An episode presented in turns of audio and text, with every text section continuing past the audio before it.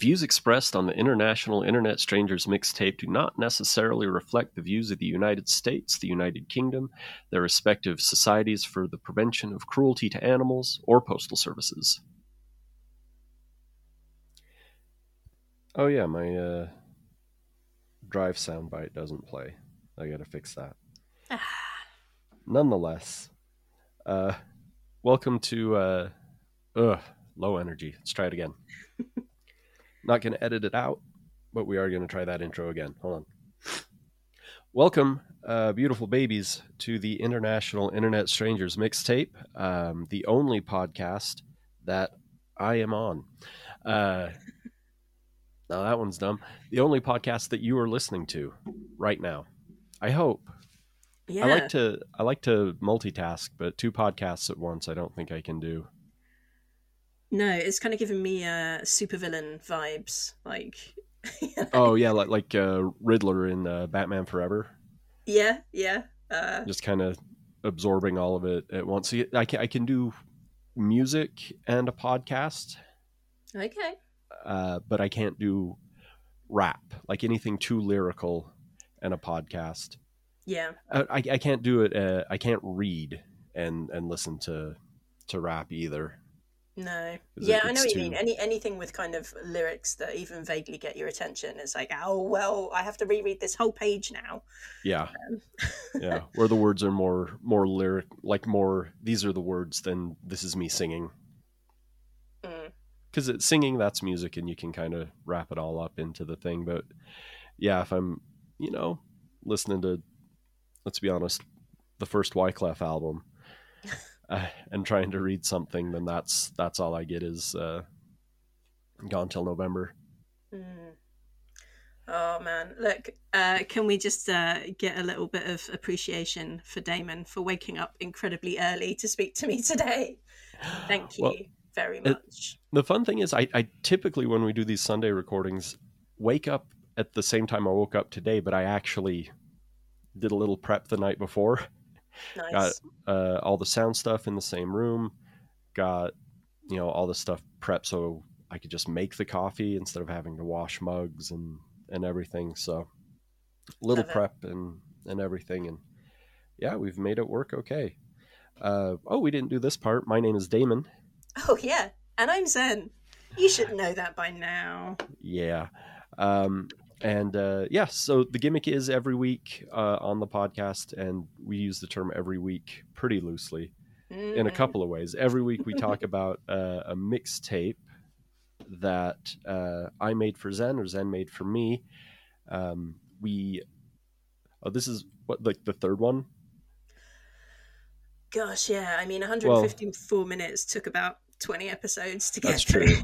and it's a two disc, that was a two disc set. So, yeah, yeah, so one, one from you, one very long one from me, and this is your second one. yeah. uh, this uh, 2002 Yes. maybe early 2003 Definitely Oh, yeah. 2002. yeah christmas 2002 i think is when i Yeah. when i got it okay uh, it's called a prize for the first runner up uh, if you check out the part one episode God, what you can see the library if you see this is part two you'll know that one's part one we only did two songs on part one Yeah. because it was a weird morning. And then I went off into the southeastern Utah desert for a month.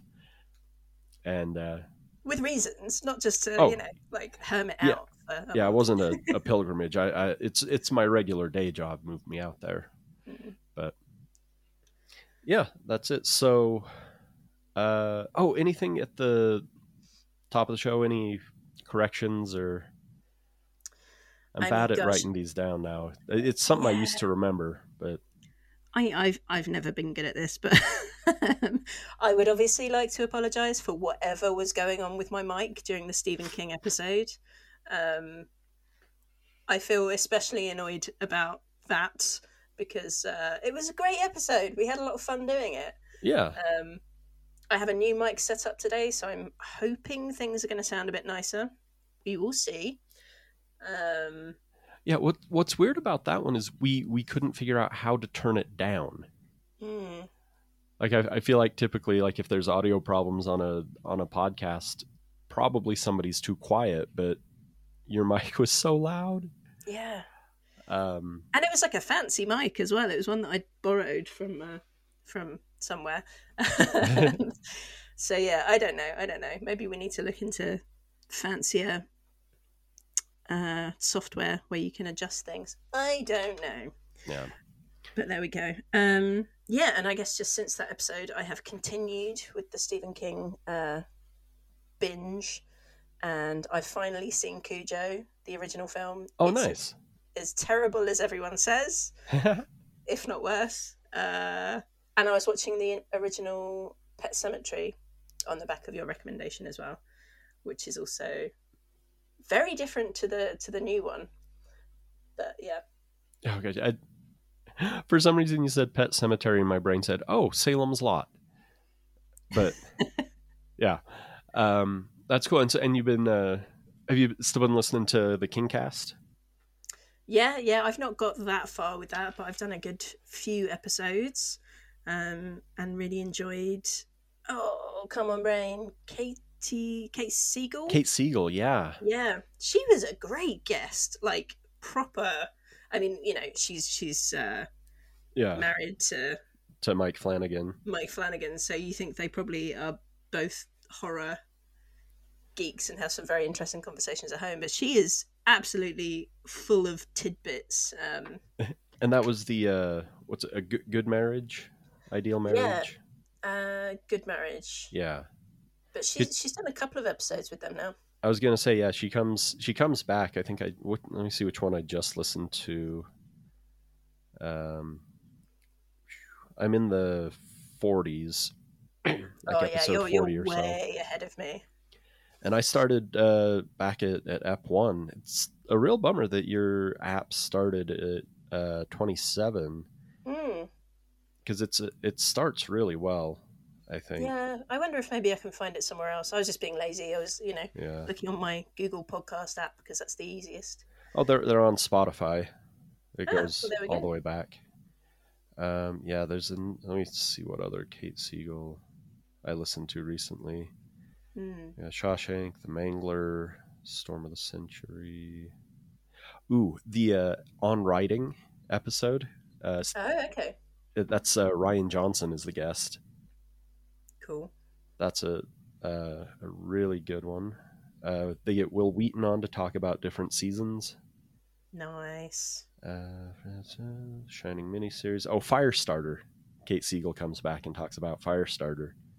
Okay, is she talking? They kind of mixed it up before, but is it? Are they talking about the the book and the old uh, Drew Barrymore? Yeah, Movie. the, it's uh, it's before the the new one because the new one just came out. Yeah. Don't know I if think it's it was- out yet or. Oh, in the yeah, it was like two weeks ago in the U.S. I think it came out. Oh, okay. Like, yeah, I'm not sure if it's out over here, but I will be watching that. Yeah, I've actually caught up to where I had uh, started listening to the to the like I had picked out two kind of random ones in the middle. Mm. Uh, the Stand with uh, Vincenzo Natali, who directed Cube. Okay, your favorite. Yeah, he, he also directed a couple episodes of the the new Stand miniseries. Mm. Um, that's that's a really good uh, episode, and then it with uh, Emily V. Gordon, who uh, wrote The Big Sick. She's married to Kumail. Um, oh, yeah, yeah, yeah. yeah.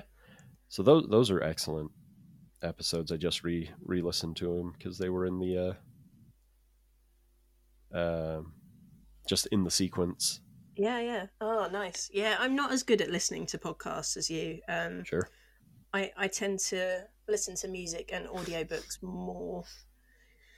Um, but yeah, it's it's started to slowly make its way into my regular rotation. Yeah, like like I'm I'm making an effort to make sure there's an album mixed into my daily playlist, and it's Mm. not just podcast. I listened to Meshuggah yesterday. Oh, okay. So that's what that tweet was about. Yeah, yeah, yeah. It's uh, is it inspire uh, the so the podcast tweeted a list, um, and I, I like to consider the podcast Twitter sentient. I don't Oh, do yeah. it. You don't do it. It's the the podcast Twitter did it. Management did it. Um, we've hired an intern for it, but uh, yeah, a, a list of the big four in 17 different metal genres. Mm. So, I, and and the only the only big four I'll ever remember is uh, Slayer, Metallica, Anthrax, and Megadeth. Mm. Unless I mean, I guess Seattle's big four: Soundgarden, Nirvana, Pearl Jam, and Alice in Chains. Yeah. filling in the Anthrax spot. yeah, I think we kind of touched on this before, but some of them it's like big three plus another one. Yeah, yeah. um, but it was it was funny going through that list and saying like, okay, well, I'll never listen to that genre. Mm. No, any. I I realized basically anything with core at the end, I can't do it. I can't. Fair. I can't stand the vocal. Hmm. Yeah. And It's fair. It's not for everyone. No matter how how the rest of the music is described and like, like oh it's cool like yeah i don't know. I can't i can't if the vocal's not there i can't do it. That's why i love metallica more than slayer. Yeah. and uh oh i i, I caught you know some whim to listen to megadeth the other day. On spotify i noticed they had a, an acoustic album i was like oh Okay. yeah my two least favorite parts of megadeth dave mustaine's writing and dave mustaine's singing Hmm. Yeah. Uh, I I can't imagine it was great. yeah I, I didn't i didn't listen to it i just put on oh i was gonna say i just put on like rust in peace but then i remembered no i it was 97's cryptic writings because i i have like a it's not an obsession it's like a, a subroutine Mm. or something about uh the the late 90s output of the big four of 80s thrash metal because uh, again I, I i think i said this on twitter i love reading the wikipedia articles for metal bands i can't quite listen bring Yeah. myself to listen to uh, so there's a, a, a trend i don't think anthrax really did it maybe they did i don't remember but 96 97 98 they all put out an album that was criticized by their long-term fans as being too nu metal or too Uh, yeah. of course, alternative so load and reload um Slay- oh, the slayer one's diabolus in musica i think Oh, I i can know. picture the cover but uh which is rare for a slayer album i can picture that one and uh, god hates us all and the rest are just kind of muddy black and red hellscapes I mean, you're doing better than me, so um, but yeah, I, and because I love those Metallica albums because that was a very Mm. particular time for me. That's when I Yeah. got into Metallica. So I think that's probably true for a lot of people our age. Like that was true for me. Yeah, I had a friend whose whose parents were really into music and had like an enormous, you know, tape and vinyl collection. Um, and they bought, I guess, Load or Reload. Reload was ninety nine, right?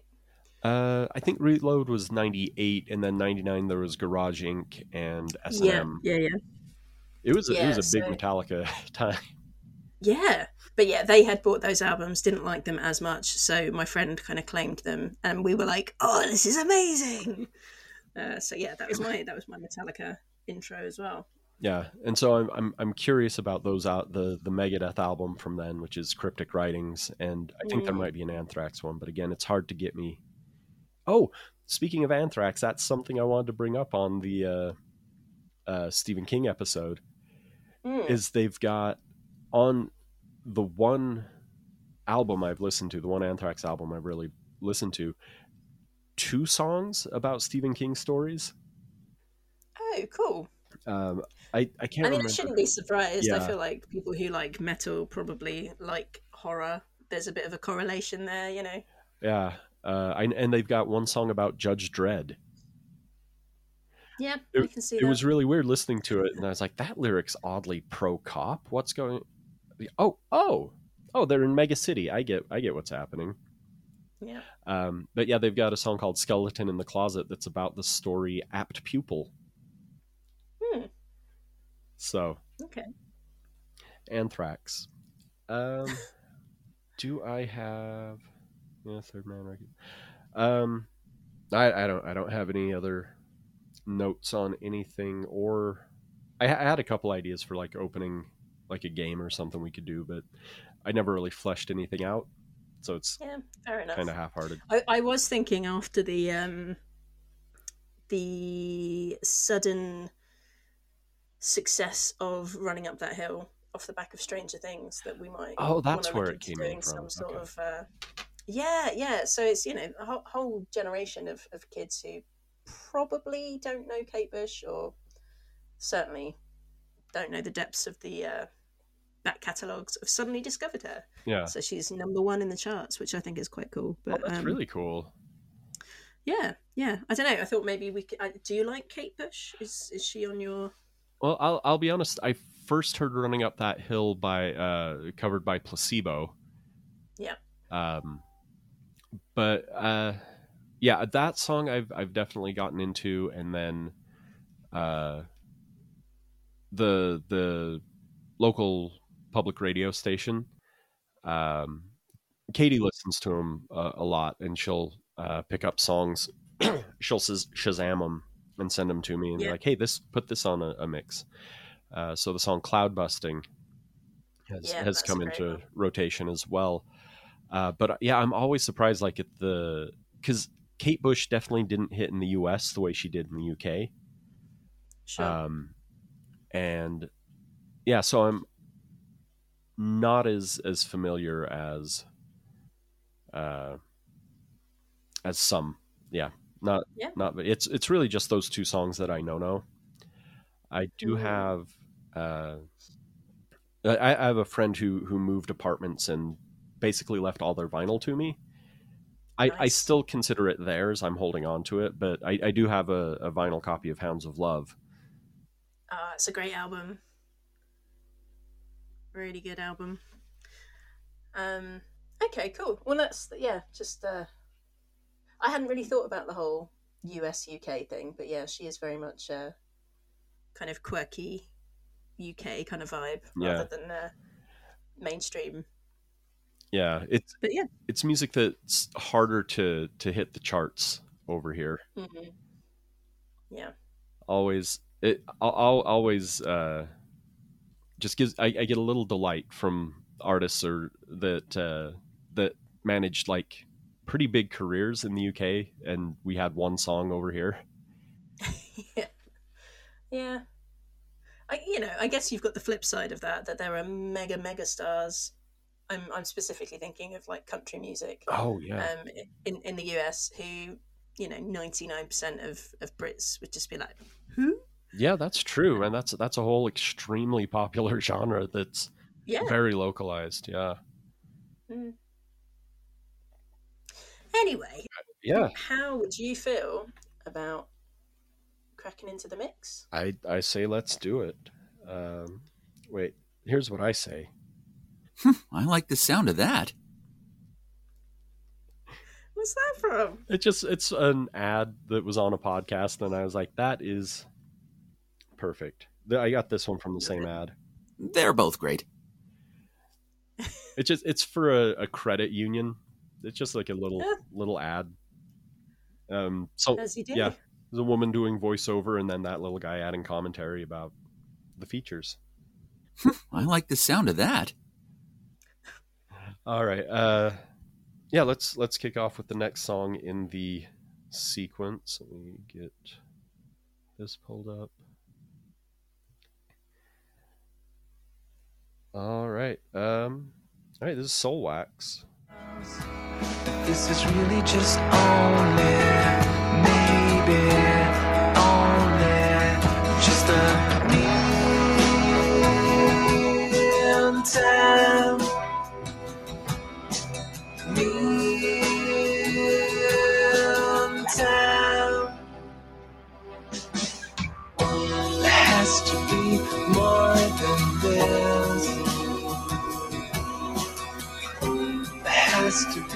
more than this. Yeah, more than this by Soulwax. So we started with a couple of tracks from the Romeo and Juliet soundtrack, which was uh, very uncreative of me, um, which was about what? Would, yeah, 1997. So we're we're moving along chronologically. This is from 1998. Um. So I, I guess most people would know Soulwax these days as too many DJs, um, and the work they've done with like the work they've done. The uh, their their like remix stuff is is more famous, I think. Yeah, like Um, I've I've got like a seven or eight minute Rebel Rebel Soulwax remix. Yeah, yeah, they've done some really great ones. Um, but yeah, b- before that, they were in this kind of um, I don't know what you'd call it, kind of indie pop band, I guess. Yeah, that's that's the vibe I Um, get. It's got like a yeah, like an Elliott Smith sort of. I mean, Elliott Smith's really specific, but it's in that sort of orbit. yeah, kind of like. I mean, something that I did notice when I was going through this is that there's there's a run of kind of miserable songs. Yeah, it starts off real sexy and then gets very wistful, introspective. yeah, very maudlin. Yeah, Um, we do we do move away from that eventually, but I don't think we're going to get there this episode. so this this is a slightly maudlin episode, but yeah, um, this was just one of those albums that. So I had a, a record store on on the high street where I lived called Turntable, and they used to do like a you know bargain bin reduced CDs that haven't sold. Oh yeah, yeah, yeah. Um, and I think this was from in there, like, and it just had a cool front cover. It was like a chalk outline of a guy with some headphones on. I was like, oh, that looks quite cool. oh, there you go. Yeah. Um, so yeah, but I really liked it. Um, and then a couple of years after I made this mix, I went to Belgium. So these guys are Belgian. I don't know if you know that. Um, it's always a delight to find out a musician is Belgian. Because, like, you know, you don't think like Dutch musicians. Sure, I see Yeah. that happening, but Belgium's a pretty small place. like, isn't Front Two Four Two? Aren't they don't Belgian? know. I don't know. I feel like the things that Belgium have given us are Stella Artois beer and soul Yeah. wax. I, don't, I, don't, I don't really know. Uh, Yeah, frites and oh waffles. yeah, yeah, mayonnaise on chips is the way forward. Yeah. Um, so yeah, David and Stephen Dewaele. Uh, they they actually replaced David Bowie when I went to go and see him in Belgium because it was the year that he got a lollipop in his eye and then had some sort of um, heart problem, so had to cancel. I- I remember the heart problem. I, I don't remember the lollipop incident. Oh What man. is? Okay, you'll have to Google it afterwards. Basically, you, you Okay, know how like people get a bit overexcited and throw things on the stage sometimes. Oh Someone threw yeah. a lollipop, and it hit him like stick first in the eyeball. Oh, Um, so I think that was in oh, somewhere in Europe because it was part of the the European, European leg of the tour. leg, Yeah. Um, and then the next few shows were cancelled, and people were like, "Is he cancelling because he's got a bad eye? Is it because he's annoyed with the crowds?" It's like, "Oh no, he's had some sort of uh, cardiac incident." Um, so yeah. and that that was basically kind of the end of the the live performance for him, right? Yeah. Um, I'm just trying to think. Because there wasn't an album between that and the No. next day, and I think he he uh, he appeared with Arcade Fire at a fashion award thing. Yeah. and uh, they did wake up in I think five years, and that was that was kind of it, and that was the start of the reclusive Mm. era. Yeah, I mean, if that had been my only opportunity to see him live, I would, you know, I'd be very, very bitter about it. Luckily, I had seen him live before, but um, the friends that I went with hadn't. So Yeah, and to have crossed a major body of water to do so. yeah, I mean, you know, in the grand scheme of things, Belgium isn't really that far from the UK. Well, no, and that there's a ferry. It's not. It's not like you you were on a steamer for three days. I think I think we did like the Eurostar, and it, it took like, you know, from Paddington probably to, I don't know, to wherever we went. It's it's like a matter of hours, you know. It's not that far. That's all. That's so cool. Yeah. But yeah, so that's that. So yeah, I did see them uh, in their in their uh, too many DJs guys Incarnation. exactly, and they did do that Rebel Rebel mix. Um, but I'm not sure I appreciated it as much as I could have done because I was sad that Bowie wasn't there. Yeah, absolutely. That's that's Yeah. rough. Uh, so Soulwax is one of those title, like one of those band names that, like I, especially since they do so many remixes. You see Soulwax remix, so there's like, it's it's it felt always to me like a, it was out there, but not part of the stuff I was aware of. Um, I don't know. The, the story I'm trying to start is that I have this very distinct memory of. Um, d- you, you're familiar with the uh, uh, McDonald's that was a UFO uh, in uh, Huntingdon, I think, outside Alconbury. Yeah, uh, used to be a restaurant called Megatron, and McDonald's moved in and kept the cool UFO shape. Uh, so I have a, a memory of being in that McDonald's and in line and kind of listening to the radio that was playing in the Mhm. background. And they played a song about Drew Barrymore Okay, in specifically Drew Barrymore in ET. okay, And that's as much of the the memory as I really had. I, I like I remembered the lyric, um, "How would I feel if I was Drew Barrymore?" Something Mhm. like that. And for the longest time, I thought it was Soulwax or there's another band called Wax, and just every every couple years I'd be like, "What was that? What was that Drew Barrymore song? Can I find it? Can I do the proper dig?" I eventually did. Uh, it's by a group called The Action Spectacular. nowhere close, but okay. I was way off. Yeah. It's it's a great it's a great little song. I I bought it on their Bandcamp. Wasn't even on iTunes. I had to, to go to the Bandcamp to get it. So Fair enough. that's that's my Soulwax adjacent experience It's experience. very adjacent. Um, but yeah, cool. ready to hit Let's the do next one. But time is on your side. It's on your side now. Not pushing you down and all around.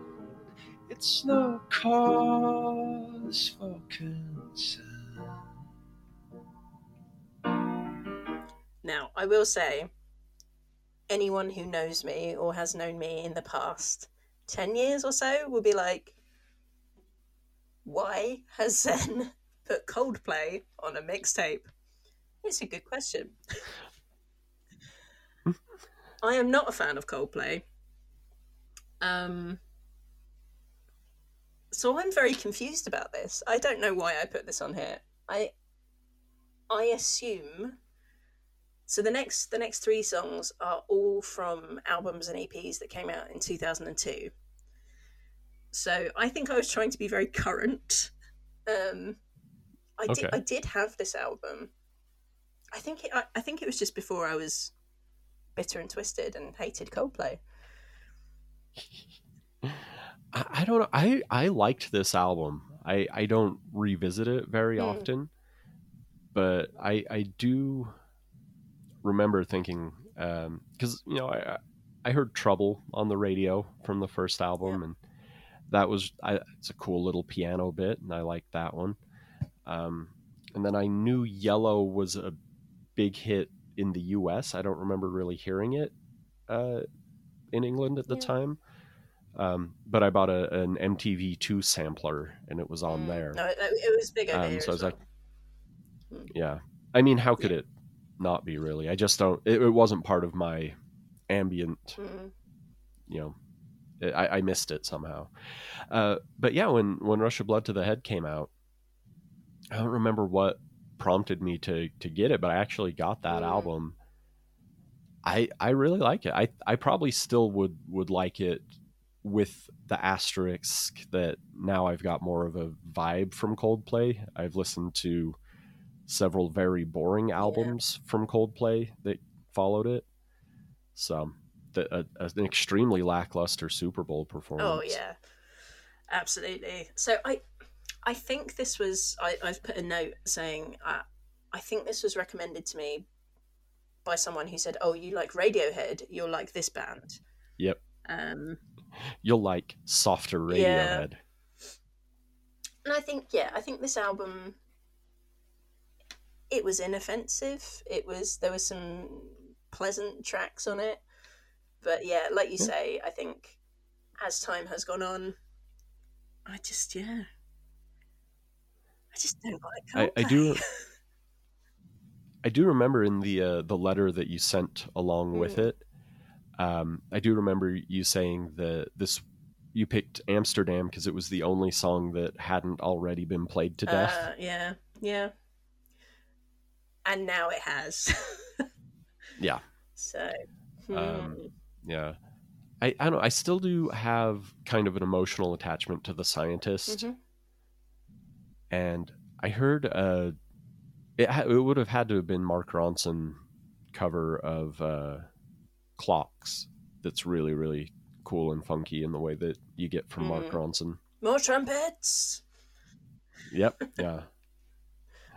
And yeah, I think that, that's good enough for Coldplay. Yeah, it'll do. And uh, yeah, like I I do I oh I was gonna say I do love a song called Amsterdam. Yeah. Uh, Peter Bjorn and John have a great song called Amsterdam. Yeah, Van Halen has one that comes up when I'm looking for the other two. there's the uh, Jacques Brel song that David Bowie covered in the in the Beeb tapes. Oh, Well, is that Port of Amsterdam or is it just Amsterdam? I'm not sure. Honestly, it's it's not one that's coming No. to me. Fair. Um, yeah, so like I said, this is this is the first of a trilogy of miserable songs from 2002. Um, so yeah, on that note, should we have Yeah. the next one? Yeah, that's it.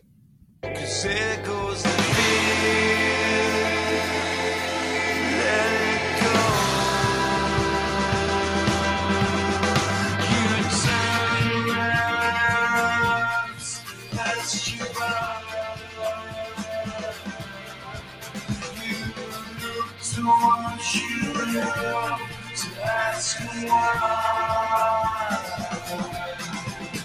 You look towards you to justify. You turn around and realize that you are,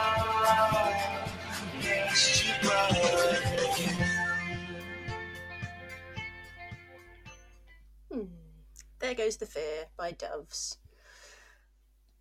I mean, despite this song also going on to become incredibly popular, um, so I think it was like number three in the charts over here for quite a while. Okay. Uh, I still like it. It's still a nice song, but yeah, it's it's got that kind. It's it's, again got that kind of like melancholy, slightly droning kind of vocals. I mean, they're from Manchester, so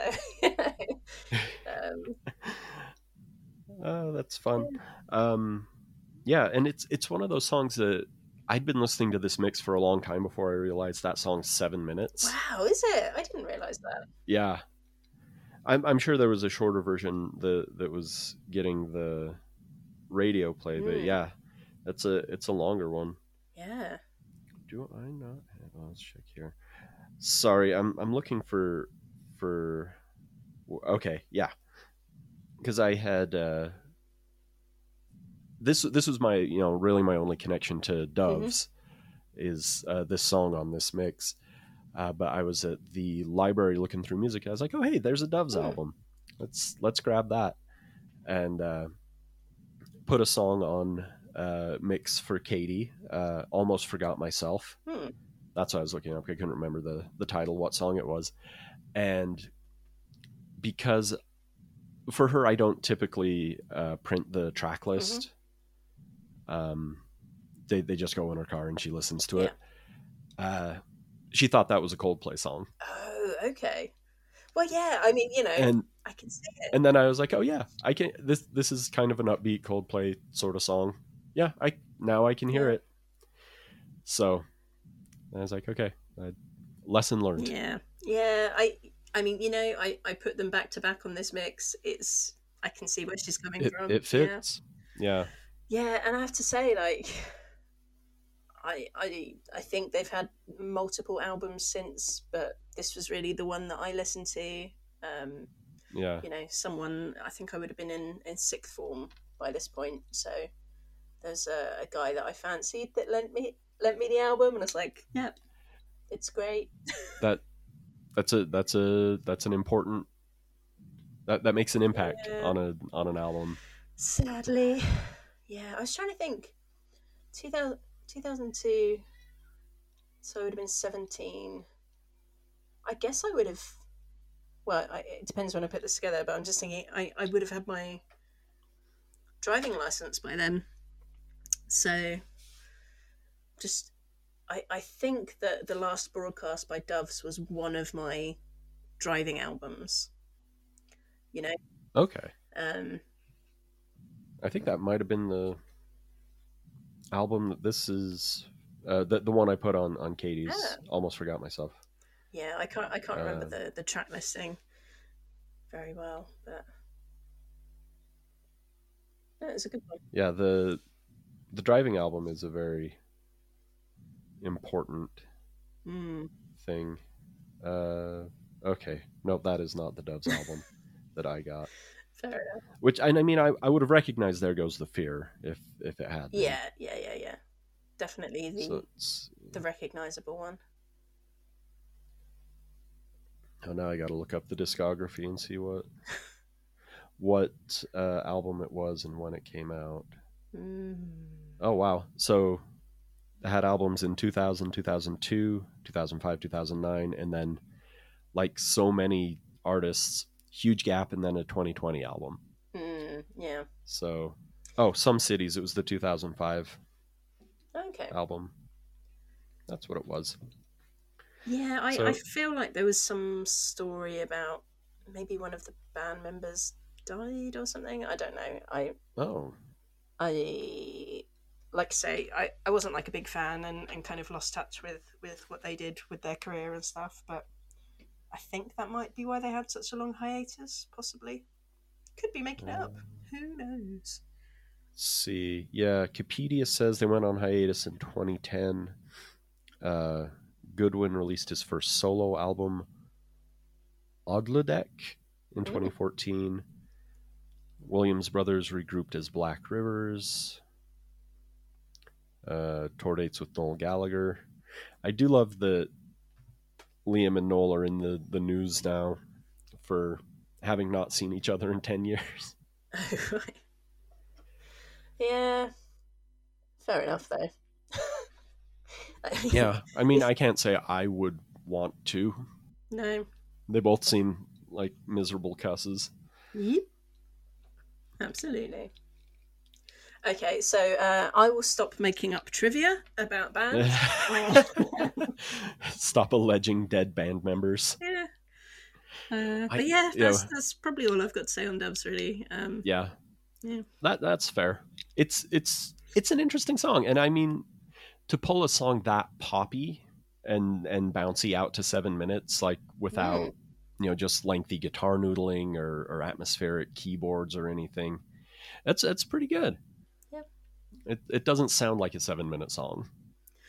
No, that really surprised me that you said that, but yeah. Yeah. It, on- once I was like, oh, that's that's a little more impressive. I think it raised my esteem for the for the song a little bit having that. Um. All right. Well, yeah. Let's keep 2002 a rolling. hmm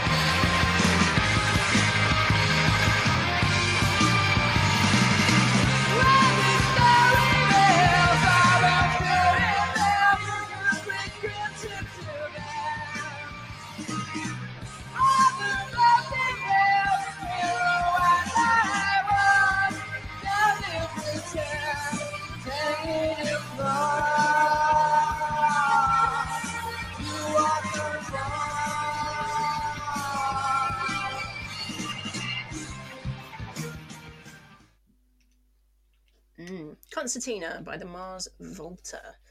So I, I have a very strong memory of um, being in sixth form and my mate Dan, who is now a journalist, um, made me a rip with. Uh, so this was from a, a three track EP Uh-huh. that the Mars Volta had, had brought out. It was their first kind of release, um, obviously after the breakup of At the Drive In and before they released any albums or anything. Uh, and he was so excited for me to listen to it. It was like the hot new thing. you know? Sure. Yeah, I, Um, ca- I can I can definitely see putting it forth as that because it is it's such a specific Mm, sort of sound that that Mars Volta thing. yeah. And yeah, I this this song kind of particularly stuck out to me. And you know, if if you look at kind of reviews of it as well, a, a lot of people seem to say that this was like the centerpiece of the three track EP. Sure. Um,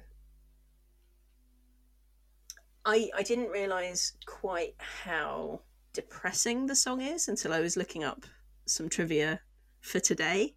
Yeah. And uh, yeah, during the clip, I was trying to listen to the to the lyrics, but it, it was coming through kind of muddy, and I wasn't.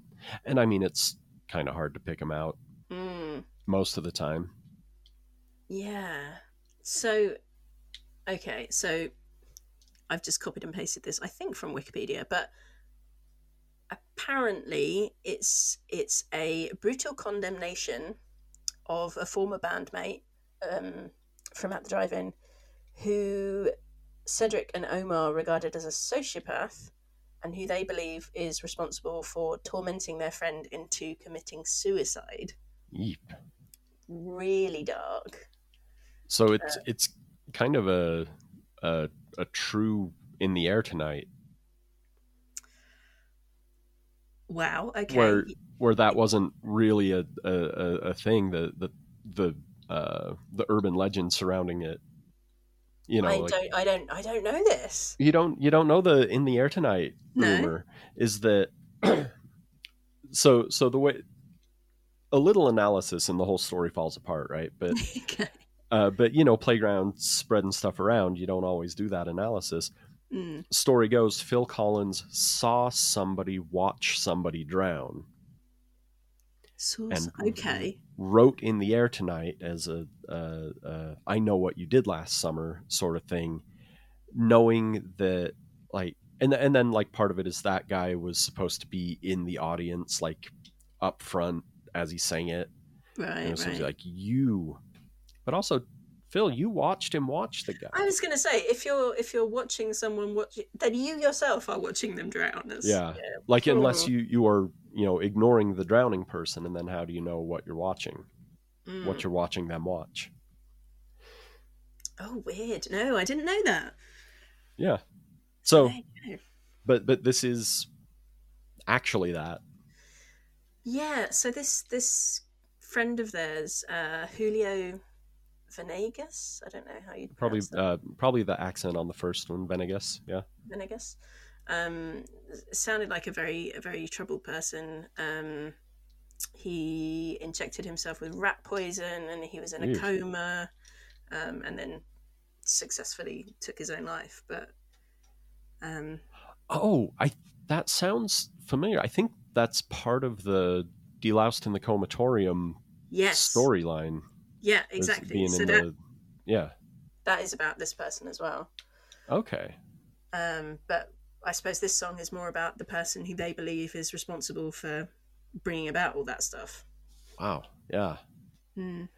yeah the the the mars volta like backstories are always like well yeah, always but the ones i know are, are like oh wow that's that's rough Mm. like this is not what i thought that story would sound like musically Yeah. but i mean they you know you tell the story with the tools you have and that's what cedric and Mm. omar sound like um, Yeah.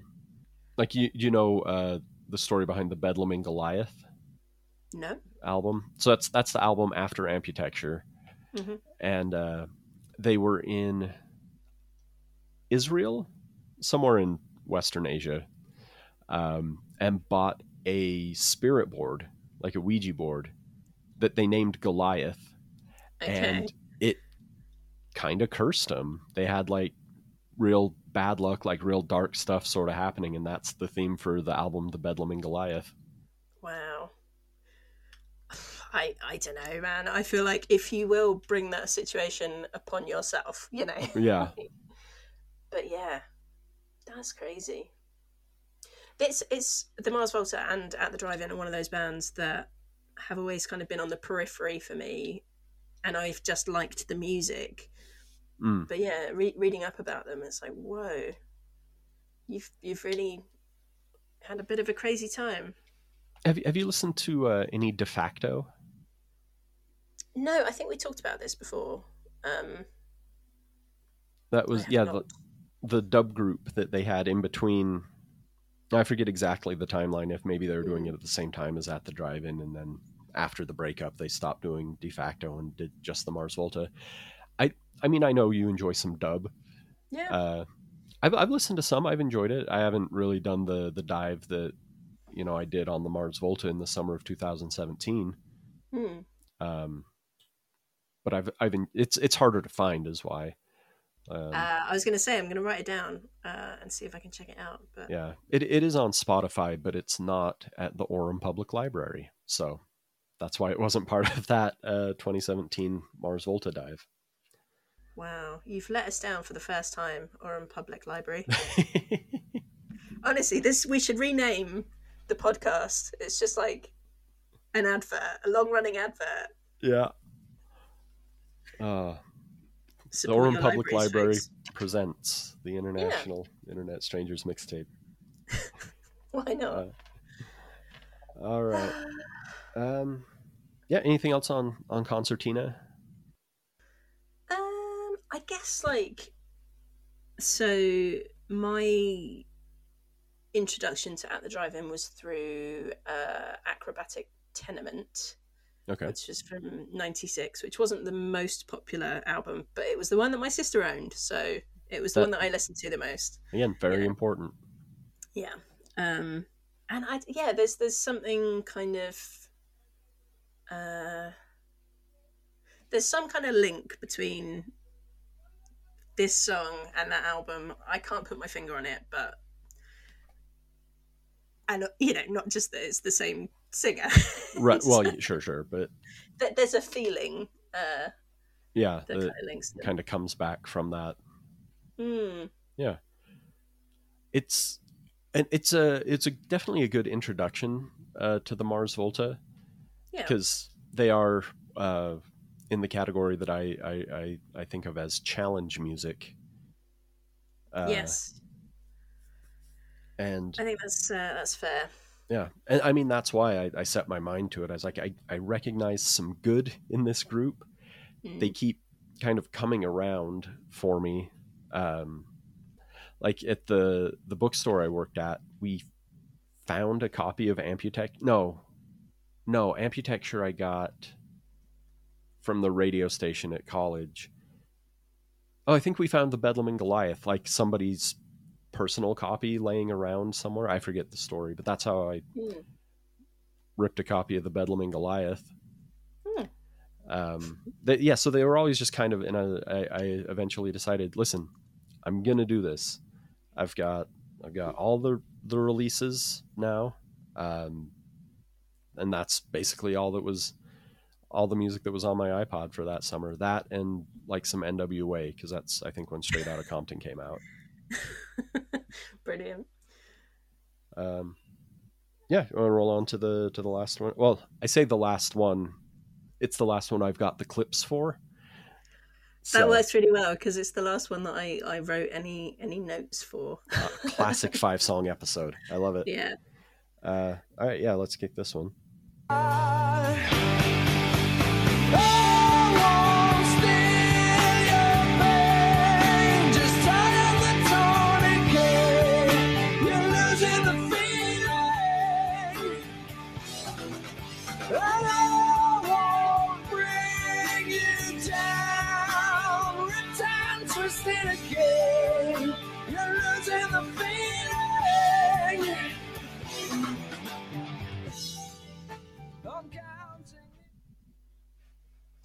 So that is uh, head Headswim with tourniquet. Um, so that's from 1997, and that was a local band. So they're from Essex, and I grew up kind of on the border of London and Essex. So Okay.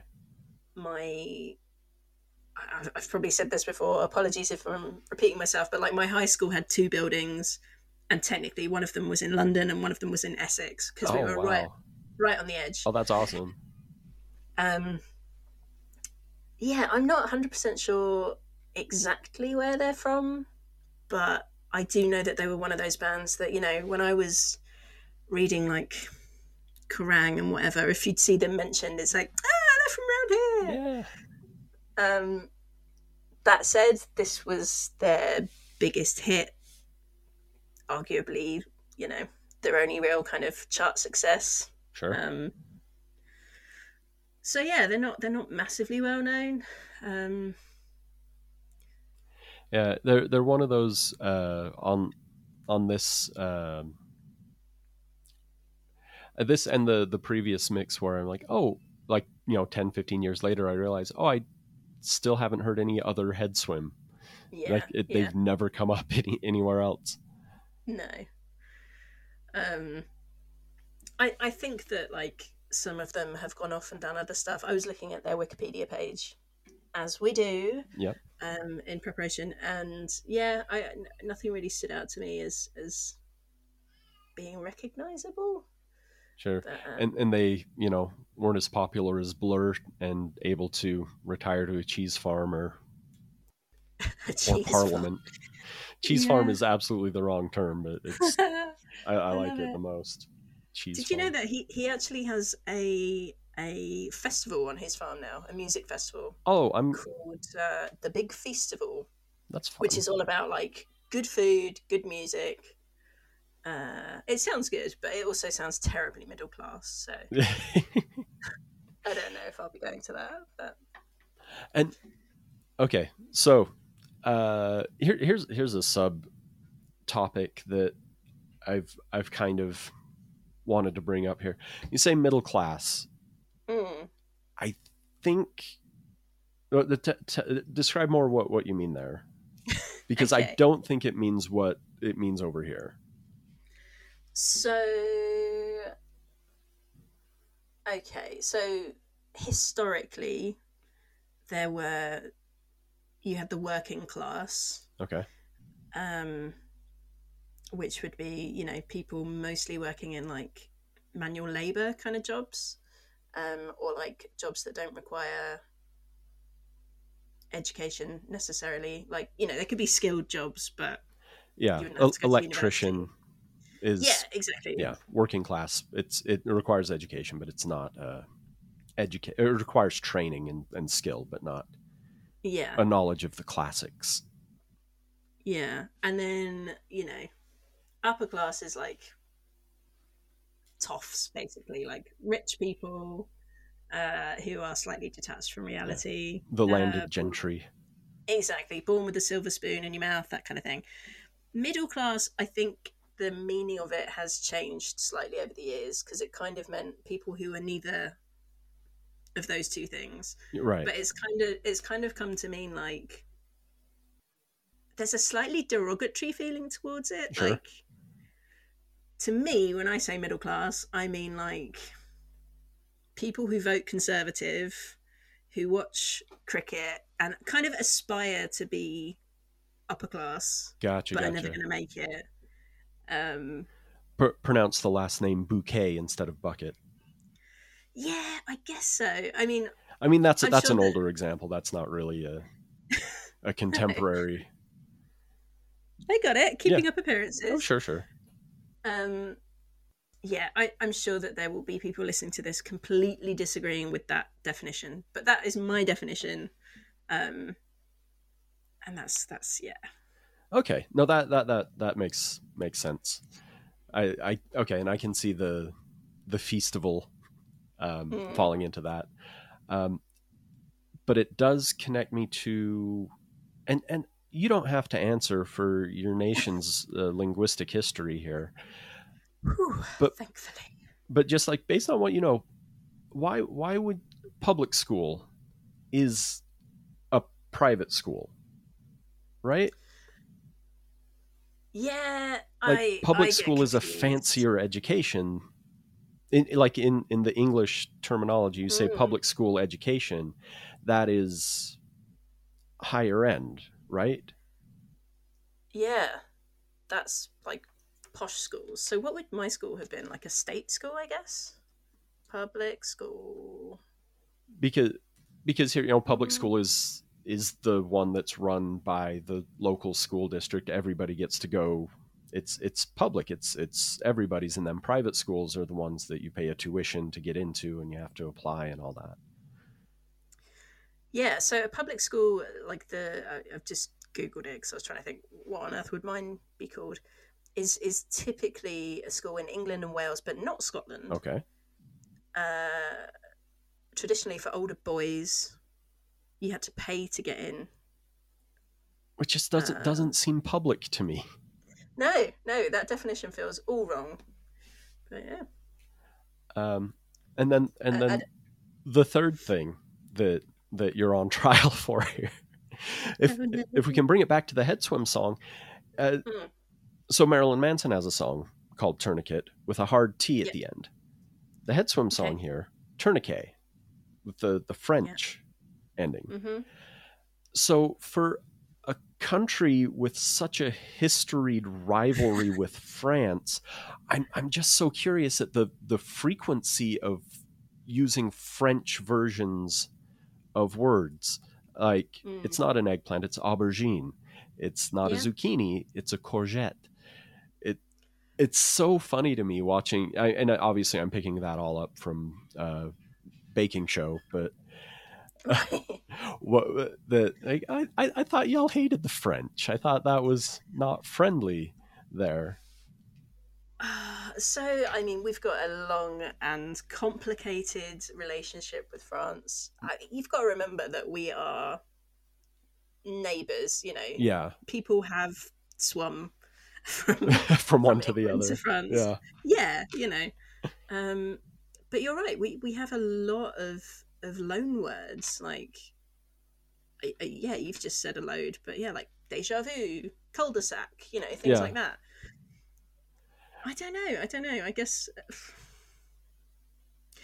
I, I don't know what the answer is. I, I want to say it's a proximity thing, maybe, but it could be, you know, to do with yeah. There there could be like hundreds of years of history as to why yeah. why in America it's a zucchini and England it's a courgette. I, I do mean, not know. We're no closer to Italy than you know, but that's the one we took. Yeah, I was just thinking, is it something to do with like you know the the, the history of like the kings and queens and when they make alliances with other countries through marriage and Mm. stuff like that, and and then you find a lot of culture comes over. Yeah, yeah. It, I, yeah. As, as you say that, I think like, oh, it could just be that's the recipes. Those are the recipes that came over. The eggplant recipes that came over were French recipes. It called for aubergine. I mean, it's it's not all food words. I- Like, I- 'cause yeah, I, I, that's could- I true. could see that if that was the case, but like, yeah, like entrepreneur, faux pas. That's true. Uh, Yeah, I don't. I don't think about those necessarily because those are also ones that, in the wider English language, we've all adopted. Um. Yeah. I, and that that may, for some reason, I didn't uh, connect those at all. yeah, because you know because yeah those are just part of the wider language that that Mm. english has stolen um yeah I mean, there's years and years ago there was a really great uh, sort of documentary comedy thing that Eddie Izzard did. Um, I think it was called Mongrel Nation, but it was it was essentially a kind of comedic look at the fact that English is a mongrel language. Oh, yeah. Like we've just pinched bits from different languages. You know, it was it was very good. yeah Um, I, I i like uh to think with with english anything that where you find a pattern like a logical pattern in in the language is something that was borrowed from someone else yeah. Yeah, I think that's fair. Um, and I guess uh, now, now that we've talked about it, I think I've really kind of boiled down what the question I had about um, things like that, uh, about borrowing from from the French and the supposed rivalry with France is: Are there people? Do you know of people who refuse to use the French word for things when there's another word available? No, Because that sounds then- very American to me. That that's very freedom fries. Oh wow, yeah, yeah, yeah. No, it. I mean, that to me sounds a bit like English Defence League, British National Party kind of uh, Yeah. level. No, and I don't hang out with anyone like that. Well, there you so. go. Yeah. Well, I mean, I mean, when I say "do you know of people," I mean like in the news, not in your no, social I- circles. No, no, absolutely. Um, no, I don't know anyone like that, No, uh, or of anyone like that. But you, you've never seen a bumper I'm sticker sure that says uh, "I'm calling it zucchini" or something. And that's a fun one because I- there's no English equivalent. Aubergine has an eggplant, but zucchini is fully Italian. Yeah. I don't know what Yeah. other things it would be called. well, like a massive one is called a marrow, which Oh. feels very. I mean, maybe it's not, but that feels very English. like- yeah. I, that's something I like. If I saw that, I'd have to look it up because I'm Mhm. not as familiar with that phrase at all. So Hmm. yeah, big you know Union Jack bumper sticker. I'm calling it zucchini. You know what? That's that's that's a whole other episode. But bumper stickers aren't really a thing over here. Well, that's nice. they never really have been. Like you might see one. If you see one, it's a rarity. It makes you go, "Oh, they've got a bumper sticker." They oh, they believe in a thing. Yeah. Yeah. My my neighbor uh, moved out recently, but her girlfriend bought her one that says "So gay, I can't even drive straight." and uh, just to add insult to injury, she put it on wonky. Yes, that's great. yeah, Yeah, but no, they're they're definitely not the norm over here. and and I'm assuming also that that you've been spared the trend of uh, flags. Yeah, Just- f- flags generally aren't. I think. I mean, we are recording this on what is the the Queen's Platinum Jubilee weekend. Right. Um, so seventy years on the throne for old Lizzie. Um, so this weekend is all about the flags. There are flags everywhere, but that again is not normally the case. Unfortunately, we've kind of reached a point in in British history where flags are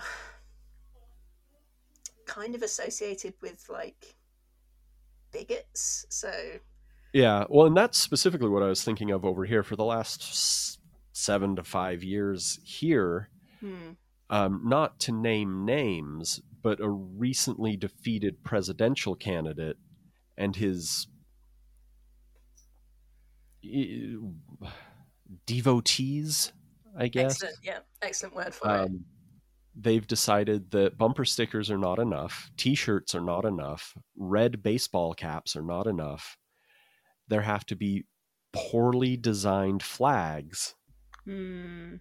It is truly, truly wild how often I, because I, I love like flag design. I like vexillology. I love national flags. You collect flags, don't you? I, I do, yeah.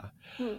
And just the form has been like it's it's to where anytime honestly anytime in this state that I see a, a flagpole, uh, obviously you're going to see an American flag, and I Mhm. that's background noise now. I don't I don't even really clock it except to say, oh, we're at half mast. I wonder which thing we're at half mast for, which national tragedy oh, and then see. to say, "Oh, yeah. we're back up, we're back flying at the at the top. Things are okay now. Hmm. That that last shooting didn't count. Not enough to to lower it. Not national enough. I don't know. Um, so there, there's that step, and then the other one is oh, it's it's definitely a an ugly. Uh, let's see, what are the ones I've seen? Uh, obviously, just a classic "Make America Great Again," and then either 2020 or 2024 underneath. Um, Sometimes those are "Keep America Great." Those ones are actually okay in their design. They look pretty corporate, and I don't like words on a flag, but that's what this is for. So Hmm. that's fine. You see a lot of the Gadsden flag, the yellow don't tread on me, snake. Oh, I didn't know that's what that was called. Yeah. Yeah. So that one that one comes up a lot. Um, and then just very, very ugly "Let's Go Brandon" flags. What's that? Oh, you've been spared. Oh, I don't, I don't know if I want to ruin you, but uh, so last year, year before, maybe. How long's this dumb thing been going on? There's a, a NASCAR race, and uh, the guy who won it's a fellow called Brandon. His 1st Mhm. name I forget uh, who exactly, but the he won, and they're interviewing uh, him on live television after the win, and the whole uh, crowd starts a "fuck Joe Biden" chant, Lovely. and the announcers to try and cover it up because this is live, you know, network television, Mm. um, and you can't say that sort of thing. They're like, "Oh, the crowd is chanting, let's go, Brandon," and so now it has become synonymous, and so you'll see like a big dumb flag that says "Let's go, Brandon" hashtag FJB, right. okay. and so they're using it as a as a very thin code. yeah, Right. and I, I, it's funny. I did bring it up on a, uh, I forget which subreddit I, I mentioned it on, because I had seen just like a particularly ugly. It's pr- only printed on one side. It has like an American flag in the middle of it. It's like black, but there's a flag and there's words. It was really ugly. And somebody who is like kind of a conservative person was like, "Oh, that, yeah, that's old." So there are people on that side who are kind of rolling their eyes at the whole thing too. Mm. Um, that, yeah, it's funny. Like one of the the questions, I was like, well, if we ever have a little space on the show that I'll bring up is, d- does England have anything as dumb as "Let's Go, Brandon"? Almost certainly. I'd have to have a think, but um, 'Cause, I'm like, sure. I'm sure. Oh. I think my friend is here, so I'm gonna have to go. I'm really sorry. no worries. As always, Jesus was canceled.